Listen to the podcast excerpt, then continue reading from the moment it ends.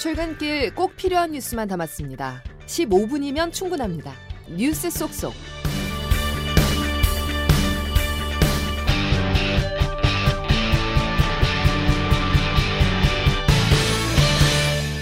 여러분 안녕하십니까? 10월 3일 개천절에 전해드리는 CBS 아침 뉴스 김은영입니다. 2022 항저우 아시안 게임에서 여자 탁구의 신유빈과 전지희 선수가 21년 만에 복식 금메달을 수확했습니다. 특히 33년 만에 아시안 게임 탁구 결승 남북전에서 승리를 거두며 의미를 더했습니다. 항저우에서 임종률 기자가 전합니다.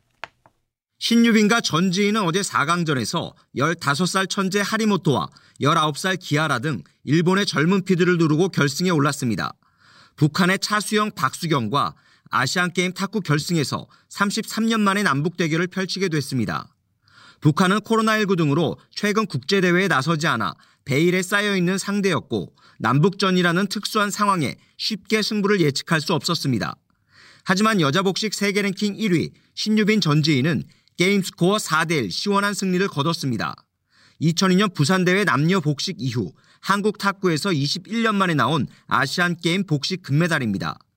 19살 탁구 신동과 13년 전 중국에서 귀화한 띠동갑 언니의 찰떡 호흡이었습니다. 후회 없는 경기를 하고 싶었는데 언니가 옆에서 너무 잘 이끌어줘서 감사하다는 말 하고 싶고 좀 많이 떨어졌는데 옆에서 유민이 계속 힘 실어줘서 제가 좀 불에 나온 것 같아요.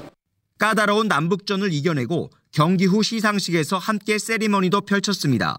신유빈 선수입니다. 어, 저는 일단 상대가 누구든 똑같이 경기를 준비를 했고 세리머니도 즐겁게 네, 다른 생각 없이 잘했습니다. 하지만 야구 대표팀은 난적 대만에 0대4 완패를 당하면서 4회 연속 우승이 쉽지 않게 됐습니다. 항저우에서 CBS 뉴스 임종률입니다.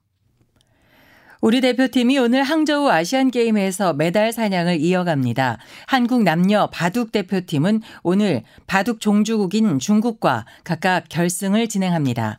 사흘째 메달을 추가하지 못한 한국 육상도 오늘 오후 남자 400m 계주를 통해 한국 신기록 달성과 1986년 이후 37년 만에 메달 획득에 나섭니다. 올해 노벨 생리의학상은 코로나19 백신 개발 주역 2명에게 돌아갔습니다. 김수영 기자가 보도합니다. 스웨덴 노벨위원회는 올해 생리의학상 수상자로 헝가리 출신의 커털린 커리코 바이오엔테크 수석 부사장과 미국 펜실베니아 의대 드루 와이즈먼 교수를 선정했다고 발표했습니다. 노벨위원회는 주요 공적으로 효과적인 코로나19 메신저 리보핵산 백신 개발을 가능하게 한 뉴클레오시드 염기 변형에 관한 발견을 꼽았습니다. 노벨위원회는 수상자들은 메신저 리보핵산이 어떻게 면역 체계와 상호 작용하는지에 대한 이해를 근본적으로 바꾼 획기적인 발견을 통해 인류의 가장 큰 위기에 전례 없는 속도로 백신을 개발하는 데 기여했다고 평가했습니다. 두 사람의 연구 성과는 화이자와 바이오엔테크, 모더나의 코로나19 백신 개발에 바탕이 됐고 두 사람은 유력한 노벨 생리의학상 후보로 거론돼 왔습니다. AFP 통신 등은 노벨위원회가 두 사람을 수상자로 선정하면서 수십 년 된 연구 성과에 주로 상을 수여해왔던 기존 관행을 깨뜨렸다는 평가가 나온다고 보도하기도 했습니다. 앞서 두 사람은 일본판 노벨상으로 불리는 일본 국제상도 수상했는데 일본 국제과학기술재단은 이들의 연구가 코로나19 백신 개발로 이어져 많은 인명을 구하고 팬데믹 종식에 희망을 주는 한편 세계적인 경제 손실 줄이기에도 공헌했다고 선정 이유를 설명했습니다.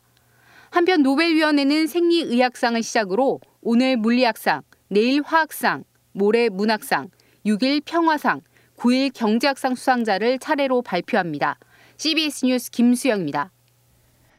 오는 11월 미중 정상회담 가능성이 커지고 있는 가운데 미국은 최근 밀접해지고 있는 북러 관계와 관련해 중국이 북한의 영향력을 행사해야 한다고 강조했습니다. 워싱턴에서 최철 특파원의 보도입니다. 미국은 최근 안보 위협으로 떠오른 북러 관계에 대해 중국이 역할을 해야 한다고 밝혔습니다. 매튜 밀러 국무부 대변인은 중국은 북한의 긴장을 낮추는 조치를 취하고 외교의 장으로 나오라고 촉구할 수 있는 위치에 있다며 이같이 말했습니다. 밀러 대변인은 미국은 중국 측에 가능한 대북 영향력을 행사해 줄 것을 권고하고 있다고 덧붙였습니다. 앞서 월스트리트 저널은 최근 북한이 추방한 미군 병사 트레비스 킹과 관련해 미중 고위급 인사회동이 있은 후 중국이 북한의 킹의 추방을 촉진시켰다고 보도했습니다. 실제 북한은 킹 이병을 중국으로 추방했고 이후 한국을 거쳐 미국으로 신병이 이송됐습니다. 이처럼 미국이 중국의 역할을 강조한 것과 맞물려 오는 11월 미중 정상회담 가능성도 커지고 있습니다. 미 국무장관 등 고위급 인사들의 잇따른 방중에 이어 이번 달에는 허리펑 부총리와 왕이 외교부장이 워싱턴을 방문할 것이라는 보도가 속속 나오고 있습니다. 중국 경제와 외교 사령탑의 방미가 성사될 경우 11월 미국에서 열리는 에이펙 정상회의에 시진핑 주석이 참석한다는 시그널이 될 수도 있습니다. 중국 외교부도 시 주석의 방미 가능성을 열어둔 상태입니다. 워싱턴에서 CBS 뉴스 최철입니다. 꽉 막혀있던 한중 관계에 물꼬가 트이는 모양새입니다. 최근 한덕수 국무총리가 시진핑 국가주석과 만나는 등 최고위급 회동에 잇따르면서 양국 관계에 모처럼 순풍이 불고 있습니다. 베이징 임진수 특파원이 보도합니다. 한덕수 국무총리가 지난달 23일 항저우 아시안게임 개막식 참석차 중국을 방문해 시진핑 국가주석과 회동했습니다. 시주석입니다. 중국은 전략적 협력 동반자 관계를 시대에 발맞춰 발전시키기 위해 한국과 함께 노력할 것입니다.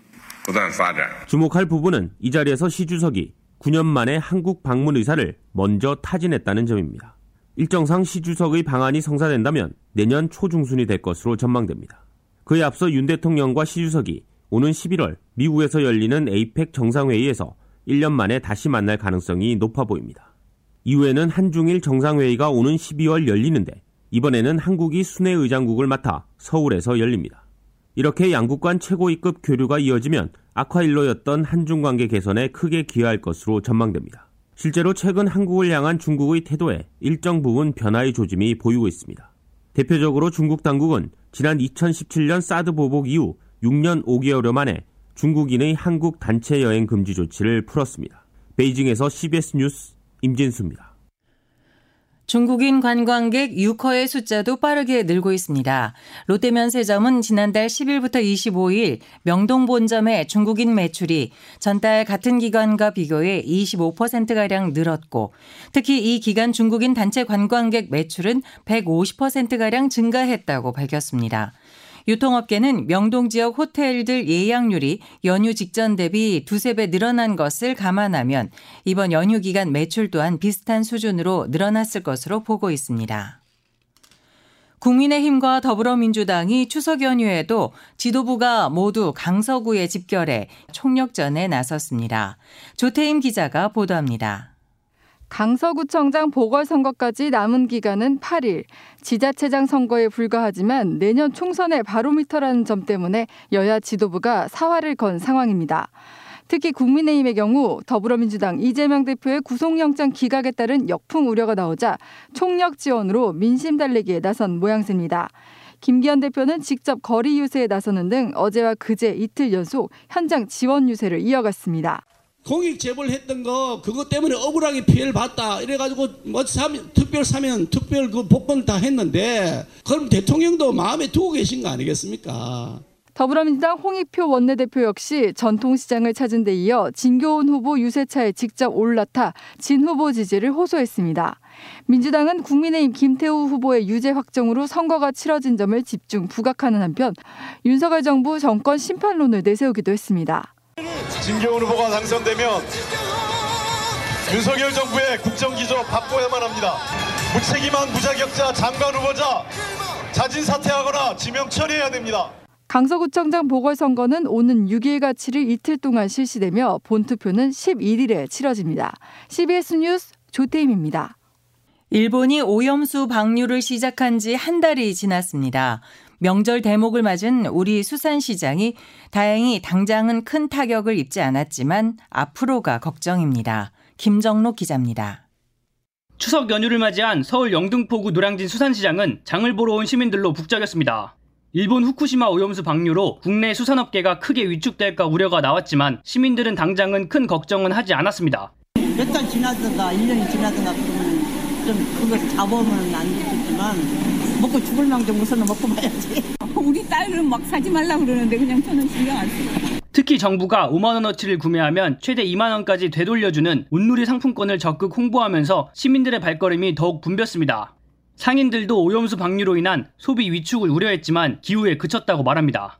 노량진 수산시장 상인회 차덕호 회장입니다. 지금 상인들을 일본 오염 처리수 얘기 끝내는 사람 단 한 사람도 없어요. 오히려 위기가 기회라고. 다만 수산시장 건물 곳곳에 오염수로 국민 불안을 야기하지 말라는 현수막이 걸리는 등 상인들의 초조한 마음도 읽혔습니다. 당장은 국내 수산시장에 큰 영향을 미치진 않더라도 중장기적으로 강력한 대응책을 마련해야 한다는 지적도 나옵니다. 시민단체 원자력 안전과밀의 이정윤 대표입니다. 지금 당장 어떤 영향이 오는 건 없고 다만 중장기적으로 이제 문제가 생길 수 있는 거죠. 이게 꾸준히 수입이 되면 꾸준히 문제가 되는 거잖아요. CBS 뉴스 김정록입니다. 결혼과 취업 걱정 없는 명절을 보내셨나요? 30대 2명 중 1명은 미혼일 정도로 결혼은 이제 선택으로 자리 잡았는데 결혼을 선택하려고 결혼 정보 회사를 찾는 사람은 오히려 늘고 있다고 합니다. 조혜령 기자입니다. TV를 보던 엄마가 자식들에게 조심스럽게 결혼 이야기를 꺼내자 딸이 손사래를 칩니다. 아니, 니들 결혼할 생각은 없는 거야? 우리 회사 팀장 언니처럼 될 거라니까. 결혼해서 애 낳고 남편 밥 차려주고 하는 것보다는 훨씬 값진 인생이잖아. 구독자 270만 명의 유튜버 진용진 채널에 비혼을 주제로 한 콘텐츠 중 한 장면입니다. 비혼과 딩크를 선택하는 젊은 세대들의 모습을 그대로 보여주고 있는데 실제로도 혼인 건수는 10년 전인 2013년 32만 건에서 지난해 19만 건으로 절반 가까이 떨어졌습니다. 혼인율은 줄었지만 거꾸로 결혼정보 회사를 찾는 사람은 오히려 늘었습니다. 결혼과 육아를 쉽게 선택하지 못하는 시대, 선택에 더욱 신중해질 수밖에 없기 때문입니다. 듀오정보 박수경 대표입니다. 주변에 저를 아시는 분들이 그래요. 니네 요즘 결혼정보회사 되게 힘들지? 제가 표정 관리하기가 어려워요. 예년에 비해서 훨씬 잘 됩니다. 결혼 상대자를 쉽게 찾을 수 없는 우리 사회 분위기상 결혼을 원하는 사람은 결국은 저희한테 올 수밖에 없거든요. 28년간 4만여 건의 결혼을 성사시킨 듀오 박수경 대표는 저출산 문제는 결혼으로 해결할 수밖에 없다며 정부가 육아 지원뿐만 아니라 젊은 세대가 결혼을 선택할 수 있도록 도와야 한다고 말합니다. 좀 결혼을 하고 싶어 하게 만들어주면 안 될까? 결혼에 대한 여러 가지 인센티브를 좀 촘촘하게 만들어서. CBS 뉴스 조혜령입니다. 지난달 서울 시내버스 기본 요금이 300원 인상된 데 이어 오는 7일부터는 수도권 지하철 요금도 150원이 오릅니다. 조 단위에 이르는 대중교통 적자를 완화하기 위한 조치인데 서울시가 내년 초 무제한 월정액권을 도입하기로 하면서 적자 해소에는 또 빨간불이 켜졌습니다. 장규석 기자입니다. 서울에서 한 명이 지하철을 타면 755원의 적자가 발생하고 버스는 658원의 적자가 생깁니다. 지난해 지하철은 한 해에만 6,400억 원의 손실을 냈고 시내버스는 누적 적자가 9천억 원에 육박합니다. 서울시는 적자가 감당할 수 없이 쌓여 어쩔 수 없이 요금을 인상할 수밖에 없다는 입장. 지난달에 시내버스 요금이 300원 올랐고 지하철 요금도 오는 7일에 150원이 인상됩니다. 그리고 내년에 또 한 차례 더 150원이 올라 최종적으로 지하철 요금도 300원이 오를 예정입니다. 서울시는 요금 인상으로 지하철 요금 수입이 3,500억 원, 버스는 3천억 원 가까이 늘어나 완전한 해소는 아니지만 어느 정도 적자가 완화될 걸로 내다보고 있습니다. 하지만 서울시가 월 6만 5천 원에 대중교통을 무제한 이용하는 정액권, 기후동행 카드를 내놓기로 하면서 다시금 적자 우려가 커지고 있습니다. 내년 1월부터 7월까지 시범 사업에만 대략 750억 원의 재원이 투입될 예정이기 때문입니다. 윤 종장 서울시 교통정책실장입니다. 750억을 서울 시내 운송기관을 만약에 반반씩 한다면 요금 인상에서 10% 정도를 시민에게 돌려주는 그런 효과가 있게 됩니다. 결국 요금을 올리고도 적자 완화 효과는 줄어드는 셈인데요. 경기와 인천이 빠진 반쪽짜리란 비판이 나오는 기후동행 카드는 나흘 뒤로 다가온 지하철 요금 인상과 맞물려 다시금 논란의 중심에 설 전망입니다. CBS 뉴스 장규석입니다. 연휴 마지막 날인 오늘 주요 고속도로는 원활한 흐름을 보이고 있습니다. 한국도로공사에 따르면 서울 요금소까지 걸리는 예상 시간은 부산에서 4시간 30분, 울산 4시간 10분, 대구 3시간 30분, 강릉 2시간 40분, 대전 1시간 30분입니다. 자세한 날씨를 이수경 기상 리포터가 전해드립니다. 네, 연휴 마지막 날이자 개천절인 오늘 일부 남부지방에 비 소식이 있습니다. 대체로 구름이 많은 가운데 오전부터 제주도와 전남권에 비가, 낮부터는 경남권에 비가 시작돼 늦은 오후까지 내리는 곳이 있겠는데요. 오늘 남부지방에 내리는 비의 양은 5mm 내외로 적겠고 내일은 중부지방에서도 한때 소량의 비가 예상됩니다.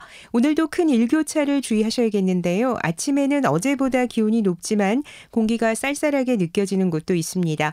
서울은 현재 14.8도, 대전과 대구 12도 안팎인데요. 한낮 기온은 어제보다 떨어지지만 대부분 20도를 웃돌겠고 파주와 원주, 대전의 낮 기온이 21도, 서울 22도, 부산 24도가 예상됩니다. 날씨였습니다. 지금까지 CBS 아침 뉴스를 전해드렸습니다. 함께해 주신 여러분 감사합니다.